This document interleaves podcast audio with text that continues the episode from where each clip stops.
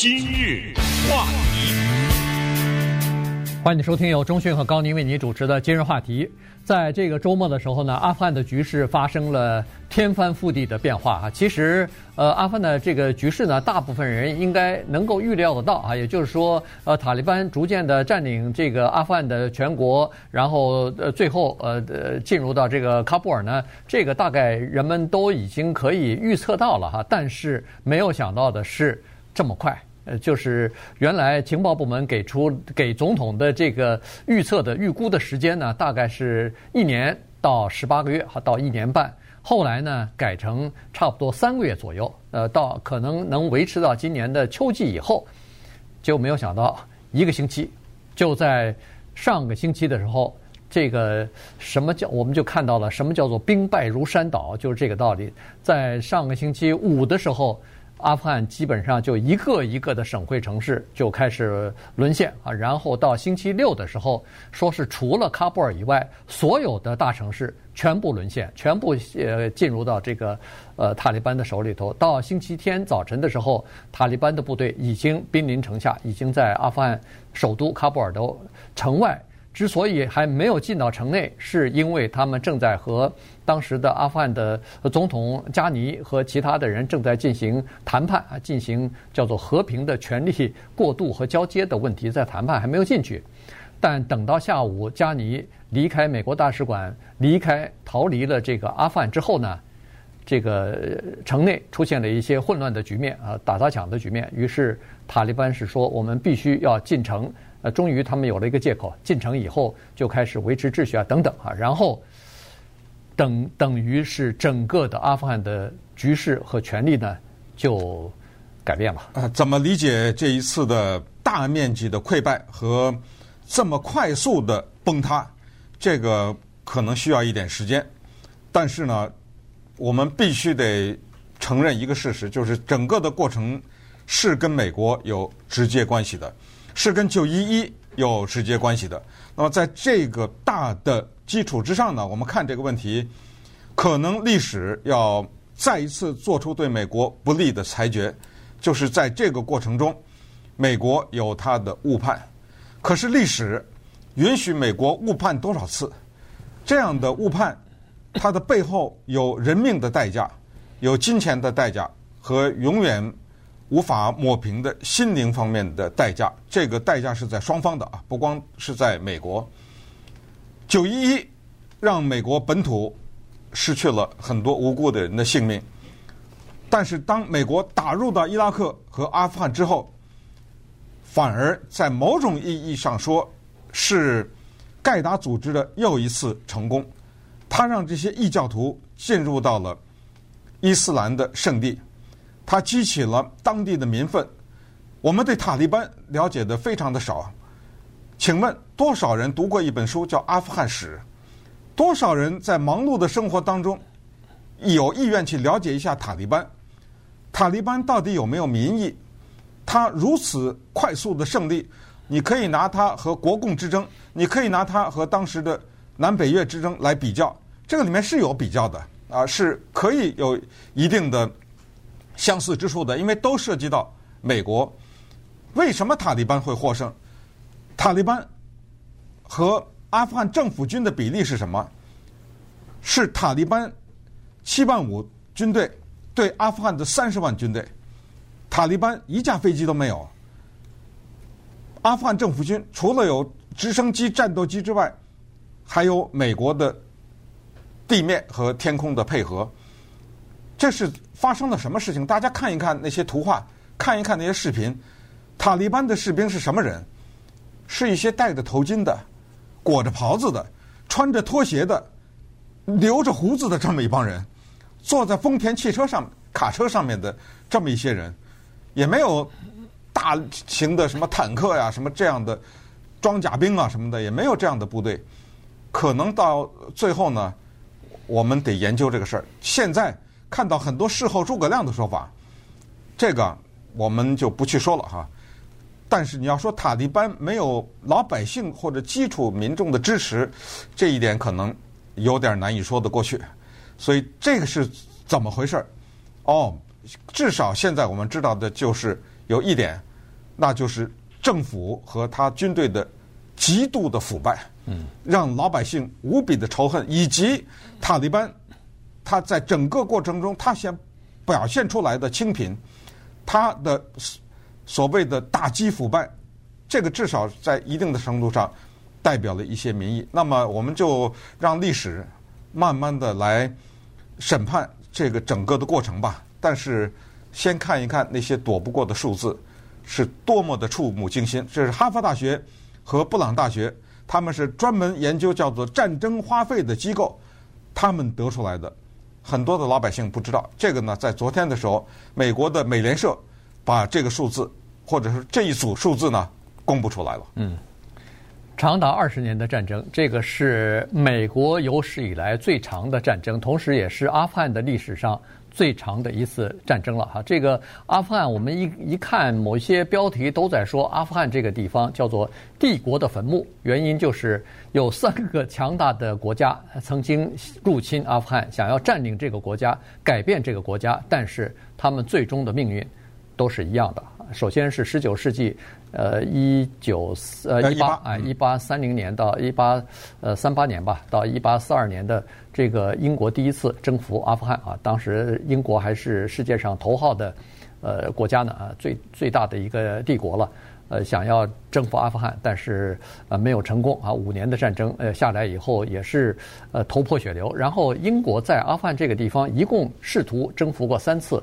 最后的一次，一九一九年啊，这个阿富汗呃独立之后，他还进行进行过一次战争啊，但是还是以失败而告终。后来就是一九七九年的当时的苏联对阿富汗进行的这个呃战争啊，然后也就是十年，十年之后也是灰溜溜撤出来了。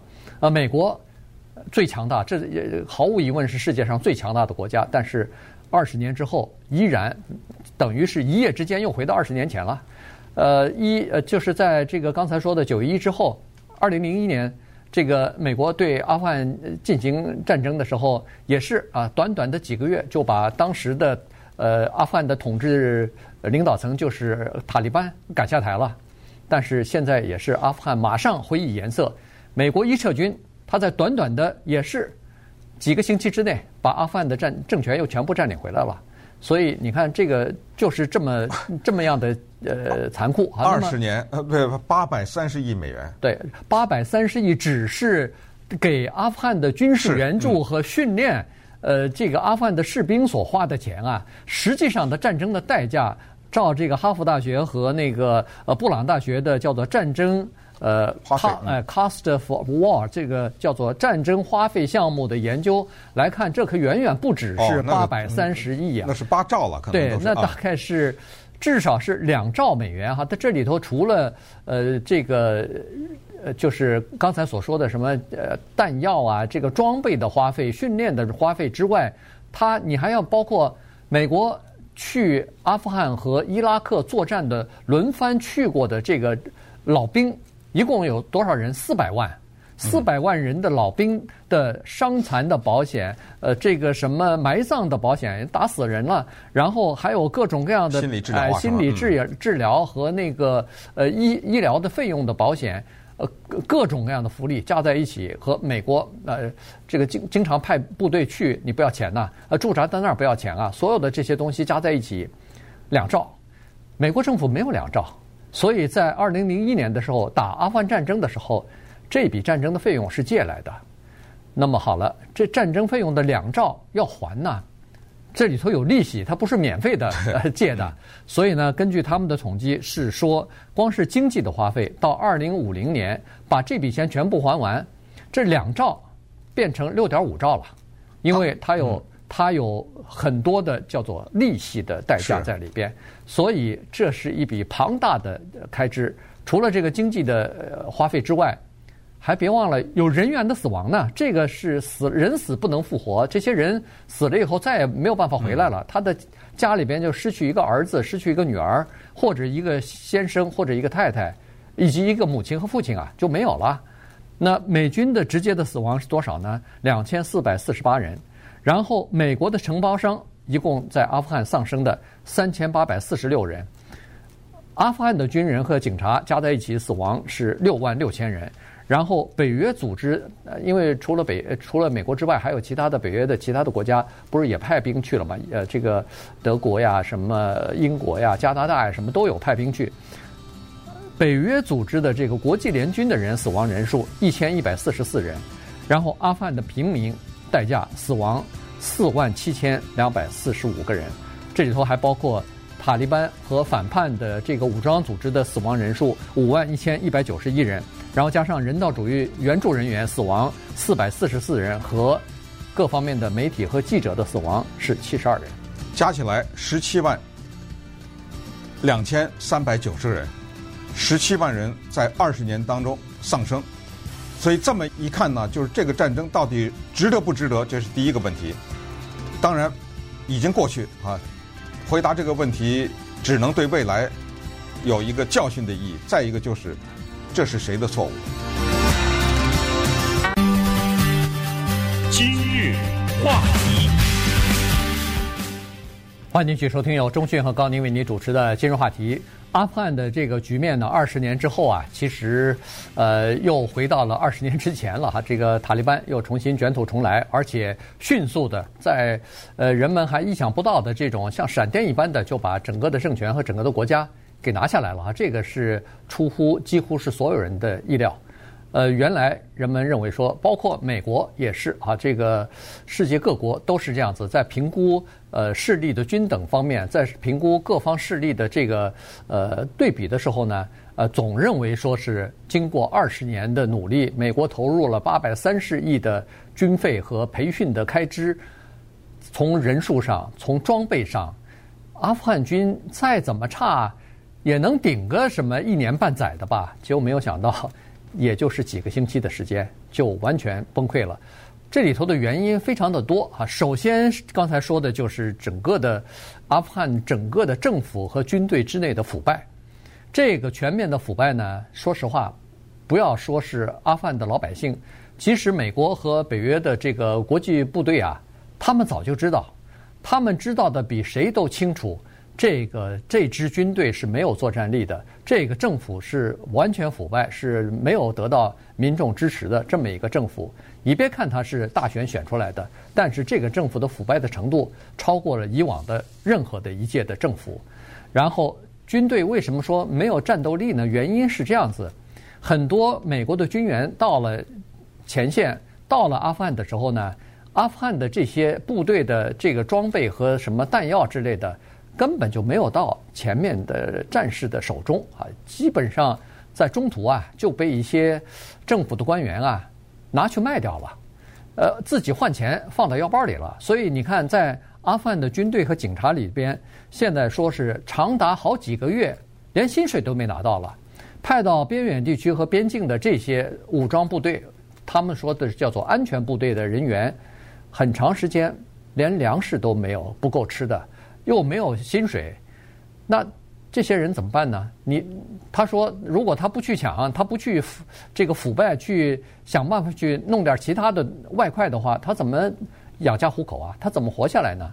所以这是另外的一个问题。再加上除了不发薪水，没有弹药、武器，同时也没有各种各样的这个支持的东西哈，所以呃，连水啊什么的都有困难。所以这个呢，就是造成了整个的士气非常的低落，这是另外的一个问题。所以当初呃，军方就是让这个拜登总统啊说，我们不能完全撤出来，我们还是要留在那儿。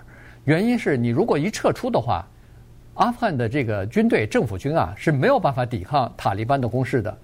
可是拜登总统问了一个简单的问题，他说：“好，我们可以留下来。”我们留多留一年，还是多留五年，对阿富汗的局势会有根本性的改变吗？他手下的这些将军都傻了，回答不出来。也就是说，美军如果再待五年的话，可能的情况跟现在的也差不多。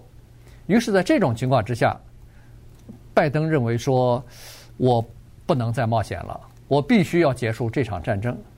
于是，他真的就在今年四月份的时候宣布了。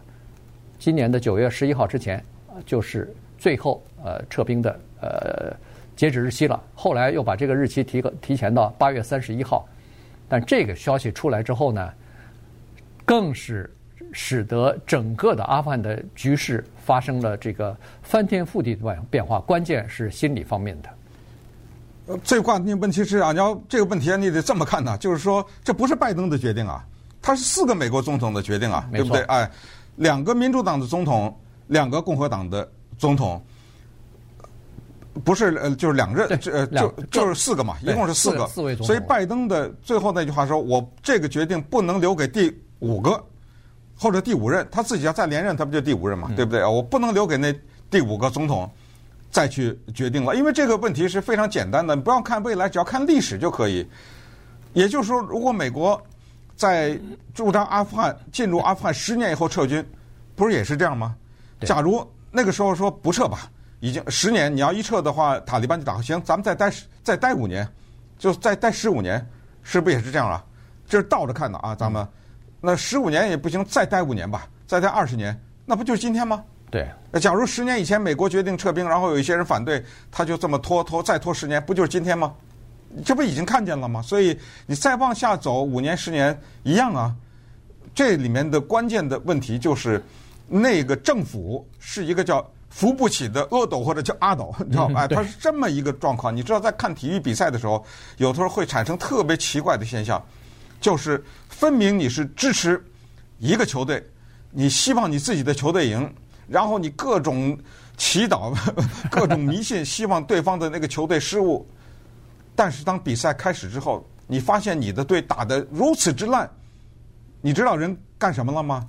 他开始为对方加油了。嗯，知道居然有这种情况，就是因为是自己的队太烂，他用给对方加油来表示对自己的球队的不满，这也是一种情况。当然，这个套在这上面完全还不太是适合，但是他至少你可以看到有这种情况，就是当这个政府太腐败的时候，而当对方靠着一个强有力的势力支持的时候，这狗仗人势也好或者怎么样支持的时候。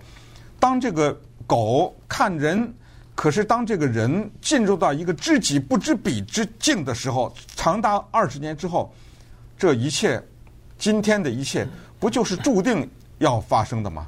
也就是说，美国军队在一九九一年海湾战争的时候，当时老布什要干预伊拉克入侵科威特的时候，他下面的 Colin Powell 对不对？就是他下面的参谋长联席会议主席，后来做国务卿。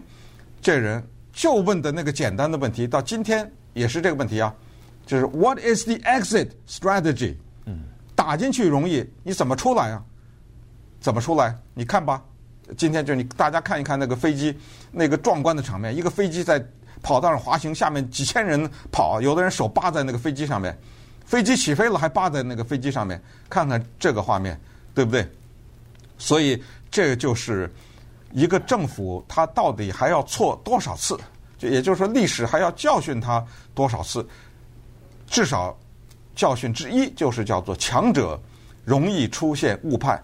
为什么？因为当头脑简单的人被激怒的时候，他最容易做出激烈的行动。尤其是他判断了一下形势，觉得自己个子比对方高，自己的肌肉比对方发达的时候，一句话叫做“强者容易被激怒”。头脑简单的容人容易被激怒，就是这样。但是他往往会忘掉，他激怒了以后所要承担的后果。自己是强者，一拳或者一枪把对方打死了，那自己也同归于尽了，对不对？啊，这就是第一是强者的自我判断，高估自己，低估对方，这是第一。第二就是刚才说那个低估的那一部分，就是我们对塔利班到底了解多少？我们在媒体上看到的塔利班。都是妖魔化的塔利班，这里我没有一丝一毫为他说好话的意思，只是说他们不让女孩子上学了，呃，他们强调的是政教合一。当然，这个政教合一是百分之百的啊。那在他的那个系统当中，这个绝对的是，你要不就是效忠于真主，要不就效忠于阿富汗。刚才说的帝国三次在阿富汗的失败，其中的中间那次，你怎么效忠啊？当时阿富汗的政府是什么？苏联入侵以前的阿富汗政府是？阿富汗共产党，你能想象吗？阿富汗这个国家的政府叫做阿富汗共产党，是共产党政府。当共产党政府被民众推翻的时候，被穆扎哈丁叫做圣战推翻的时候，那时候苏联才入侵呢，对不对？所以三次战争，十九世纪末叶的那叫殖民战争，对不对？你英国握着印度，碗里端着印度，眼睛看着锅里面的阿富汗，你想把手伸到阿富汗去，他把你手给砍掉了，对不对？殖民战争。第二次呢，那个是理念或者意识形态战争，你想把一个伊斯兰国家变成共产党的国家，你付出什么样的代价，对不对？家破人亡，然后最后。回去，现在这叫什么？现在叫反恐战争。反恐战争，美国败下阵来。如果美国不去入侵阿富汗的话，那么当然那些人可能刚才说十七万人不会死，但是问题，宾拉登活着呀，嗯，对不对？宾拉登是谁养着的呀？是塔利班养着的呀。这个一会儿可能小小的再回顾一下他这个历史，是这么一个情况。所以你看。在这么复杂的国际情况之下，有宗教战争之下呢，有宗教的在背后的时候，一个大国做出一个的决定，就是要更多的、更深思熟虑。要看到后来，其实有人开玩笑说，为什么拜登撤出？因为说难听点儿，这个是完全是比喻啊。如果把阿富汗攻占下来变成殖民地，开玩笑说那还有的拼，对不对？为什么？因为要是殖民地的话，是为自己打工。殖民地是掠夺当地的资源，对不对？殖民地是为自己打工，你现在派去那个是为别人打工，死的人是我的，花的钱是我的，哎，全进你口袋里了，对不对？啊，这等于是这样的，等于是，呃，赚的是你的，亏的是我的，等于几乎有点是这种感觉，所以这个呃失败或者是这个撤兵又是在所难免。那好，那待会儿咱们再看一看，就是这个背后美国的国会。根据哈佛大学和布朗大学他们的分析，要不要也付出一些责任？今日话题，欢迎继续收听由中讯和高宁为您主持的今日话题。呃，阿富汗的这个局势呢，现在急转直下哈，这个事情呢出乎了所有人的意料之外。但是呢，通过阿富汗的这个过去这二十年。的这个经历啊，其实人们呃可以学到非常多的东西啊，这个是很好的一个教材啊，无论是从呃军事的训练也好，装备也好，以及一个国家的对外政策也好，就是呃进入到一个国家，入侵到一个国家，什么时候应该撤离，而且撤离是应该以什么样的方式撤离是最好的啊，等等啊，这些东西呢，呃，以后我相信。呃，各方面的学者啊什么的，大概都会去不断的去这个研究啊这方面的一个课题。呃，其实，在川普总统担任呃上任之后呢，他早就提出来说是要从阿富汗撤军了，而且呢，据现在这个国防部的一些高级官员的是说，在川普的领导之下，我们离完全和快速的从阿富汗撤军只差。一条推文，也就是说，只要一条推文呃下令的话，大概这个事儿就呃就呃做了啊。但是，而且，川普曾经在二零二零年的时候发过一条推文，说我们的安全、我们的武装部队在今年圣诞节之前全部可以回家和家人一起过圣诞了。当时他曾经发过这样的推文，但是呢，呃，军方。还是成功的劝阻了这个川普总统，说是不能这么快的完全的撤出，这里边会有非常大的后遗症哈，所以呢，呃，后来就把这个时间呢推到了今年的五月三十一号。这个呢是美国在今年二月份的时候在多哈和塔利班达成的一个协议呢，把最终的这个撤退的日期呢定在了呃。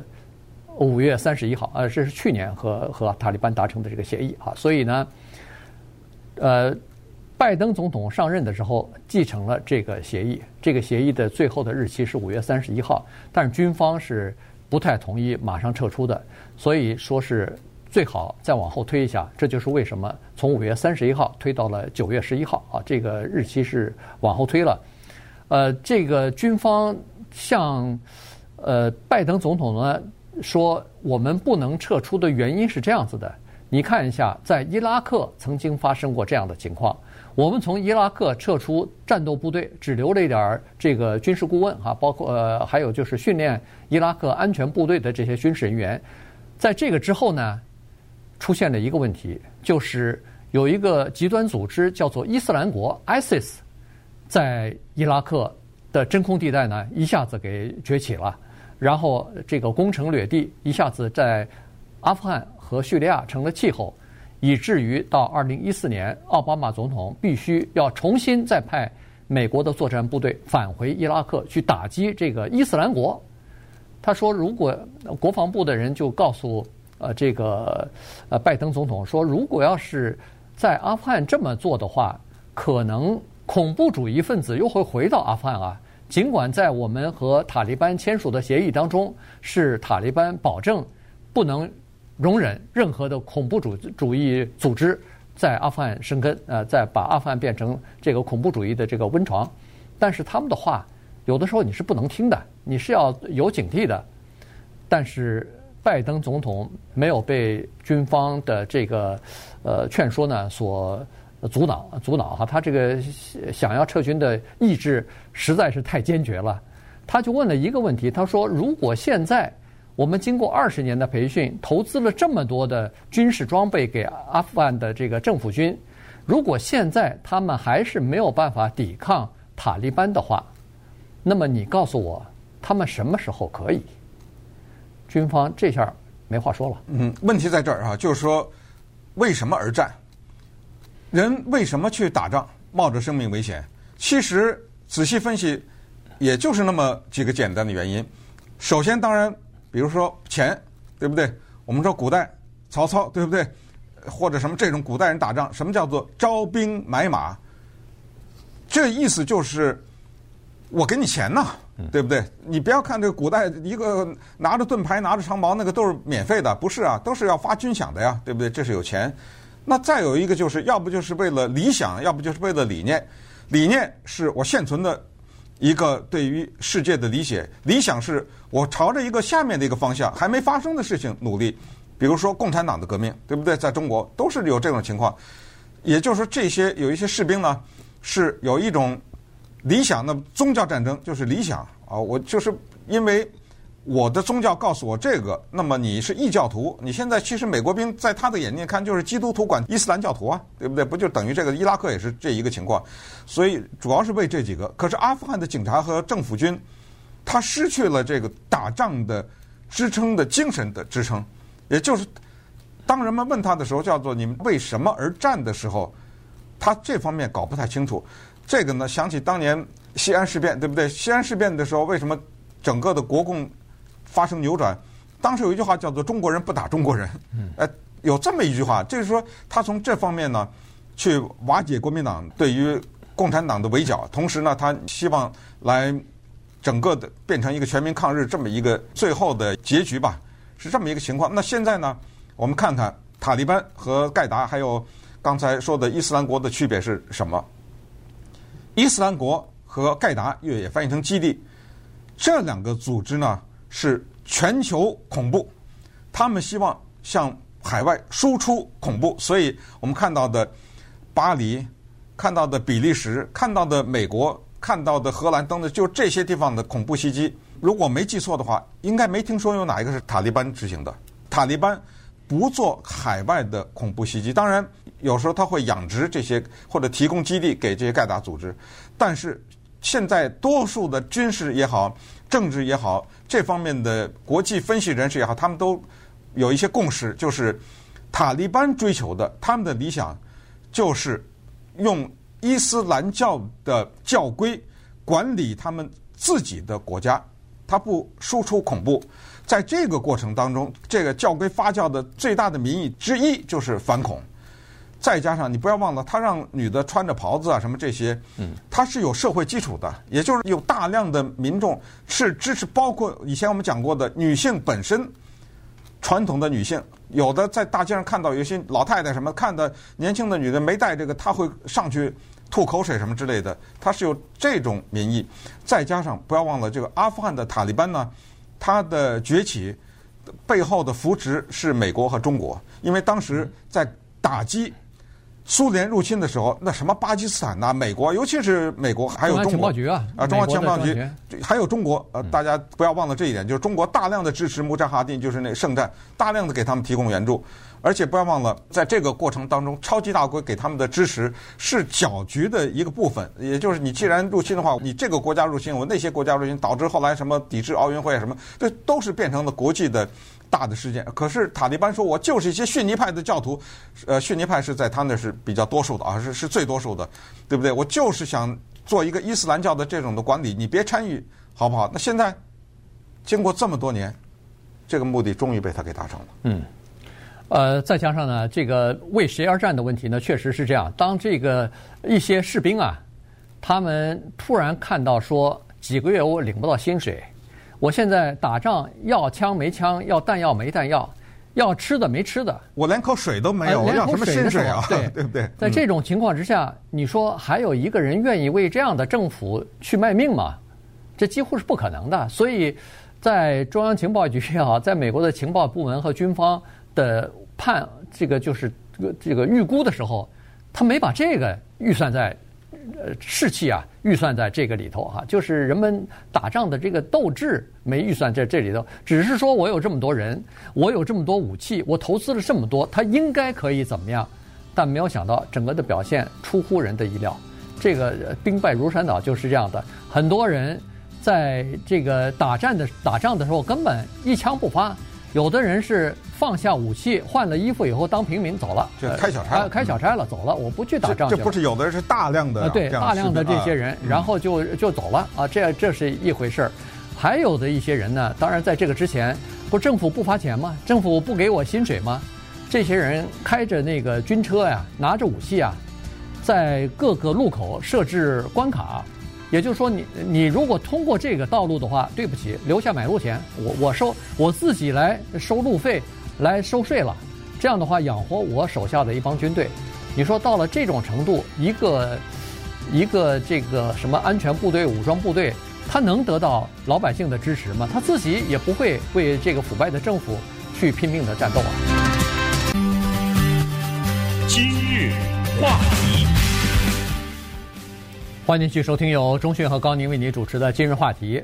呃，阿富汗的这个局势呢，让人感觉到真是有点这个唏嘘啊，唏嘘不已。美国投入了这么多长时间，这么多的这个呃，就是军事方面的这种呃钱财啊和人命的损失啊，但是还是弄了一个扶不起的六阿斗啊。这个呃，这我就想，这个政府军呢，算是一个像呃像是一个吸血鬼一样，或者像是一个巨婴啊，就是躺在美国人的身上啊。啊，要美国人养活着他才可以。呃，这个阿富汗的军人他们的这个吃空饷的这个程度啊，已经到了匪夷所思的程度了。据说是差不多三分之一的军队，他报的人数啊，只有三分之二。也就是说，他报一百个人，大概只有六十六六十来个人是真正的在，剩下的那些人呢，根本就不存在。但是他要向美国要求这方面的人员的这个津贴啊，补贴。以这是美国人纳税人的钱啊，所以美国发现这个问题以后呢，在前线啊，对阿富汗的军队做了这么一个，听上去也是匪夷所思的一个呃做法，就是所有的阿富汗的这个就是安全部队和警察，他有一个叫做人脸识别的装置，也就是说，你要想领这个饷啊，你必须要给我人脸识别。我估计阿富汗的人一留胡子，基本上美国人看不看不太清楚这个人跟那个人长得有什么不同，所以呢，他要这个人脸识别的这个技术呢，来辨别这到底是一个真的人还是领空饗，已经到这个程度了。反过来，你再看那个塔利班，塔利班实行的这些呃攻城略地的这些战术，让最后呃这个策略啊，最后让很多的。军人也好，警察也好，就是呃缴械投降，要么就是逃跑。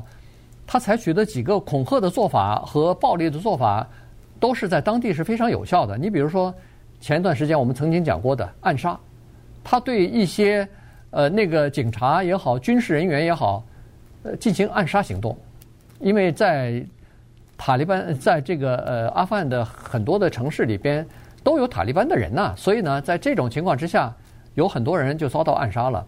除了这些军政军警人员之外，包括什么呃知识分子啊，什么呃社群方面的媒体方面的人物啊，记者呀，甚至是社会的知名人士，都在他们的暗杀或者说恐吓名单之上。对，而且呢，在战略方面呢，他们是经典的农村包围城市。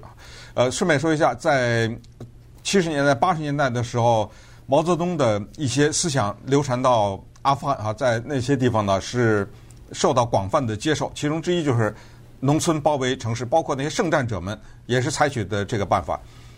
你现在听一听，觉得是这么的自然，但是其实你想一想，这个里面也是有问题。也就是说，他们采取的策略呢，是从最基层的单位开始做起，最基层的单位就是他们找到，比如说乡也好、村也好，还是镇也好，反正就找那个最基层单位，就是说，现在我来跟你协商停火，停火，我不死人，你不死人，啊，大家过安心日子。那么当地这一些小的基层的这些管理者说，怎么个停火法呀？那塔利班就说，这个停火呀，还对你有好处了，我给你钱。那他当然停了，哎，但是交换你把武器给我。他从小的单位到，比如说到了镇，到了大一点的镇，也采取这个方式，不打仗，用停火给钱拿武器的或者交换武器的这个做法呢，一旦奏效，在隔壁远一点的一些小的乡村说：“哎呦，那边连镇都这样做了，我个乡村我算什么呀？我抵抗什么呀？”他靠这个办法。从农村开始，你看到最后都是从农村往省会打嘛，对，都是从边上，然后慢慢的缩小包围圈，这一个这一招非常的有效。那大家说他钱哪来呀？他给这个钱给那个钱，必须得承认下面这些残酷的事实，那就是在巴基斯坦，在海外说不清楚哪些国家有大量的有钱人支持他们的这种政教合一的。伊斯兰理念的和他们的用伊斯兰法管理国家的这种方法的人捐的钱，孙中山的钱哪来的呀？嗯，对不对？那就是爱国的这些华侨商人捐的呀。